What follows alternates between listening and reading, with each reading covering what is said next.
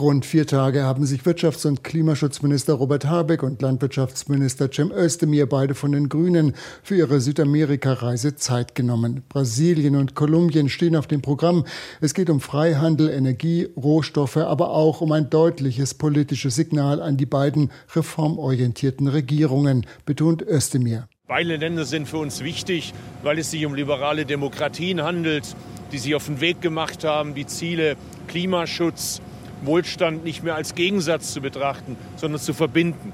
Also die idealen Partner für uns. Wir wissen, die anderen schlafen nicht. Andere Länder mit anderen Ambitionen, die versuchen zu destabilisieren, autoritäre Kräfte stärken, die Länder nur als Rohstoffbasis sehen, sind dort ebenfalls aktiv umso besser und wichtiger, dass Deutschland da jetzt klar Flagge zeigt. Doch im Mittelpunkt der Reise stehen letztlich wirtschaftliche Interessen, weshalb die beiden Minister auch von einer ansehnlichen Wirtschaftsdelegation begleitet werden.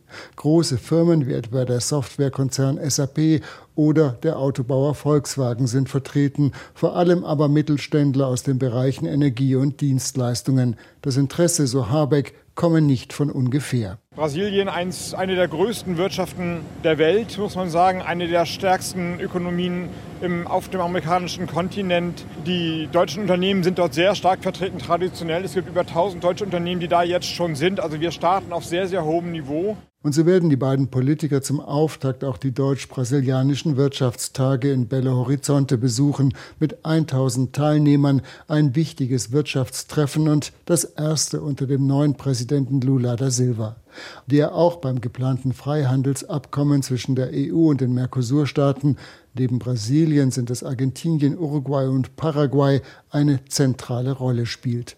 Unter Lulas rechtspopulistischen Vorgänger Bolsonaro waren die Verhandlungen wegen der von ihm geförderten Kahlschlagpolitik im Amazonaswald faktisch eingeschlafen. Jetzt hoffen die Europäer auf einen Neustart.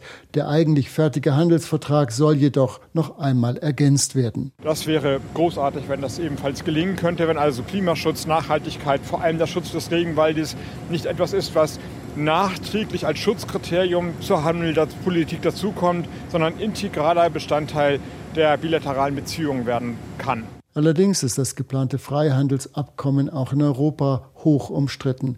Klimaschützer werfen der Bundesregierung Heuchelei vor, denn durch einen solchen Vertrag würden Verbrenner und die klimaschädliche Rindfleischproduktion gefördert. Kleinbauern wiederum fürchten die neue Konkurrenz. Der Deutsche Bauernverband sieht die heimischen Landwirte durch schärfere Umweltstandards benachteiligt. Özdemir beschwichtigt. Der Nachhaltigkeitsgedanke muss nochmal gestärkt werden. Da besteht jetzt die Möglichkeit. Brasilien hat seinerseits ja auch äh, Punkte angesprochen, die sie öffnen wollen, über die sie diskutieren wollen. Für uns spielt der Gedanke eine ganz zentrale Rolle. Dabei geht es natürlich auch darum, dass wir die Interessen der Bauern im Blick haben. Aber es liegt auch im Interesse der deutschen Landwirtschaft, dass auf diesem Planeten die Regierungen gestärkt werden, die an Nachhaltigkeit glauben. Die eigentlichen Handelsgespräche werden allerdings von der EU-Kommission geführt. Dennoch vorfühlen, abtasten, was die südamerikanischen Partner wollen. Auch das ist Ziel dieser Reise.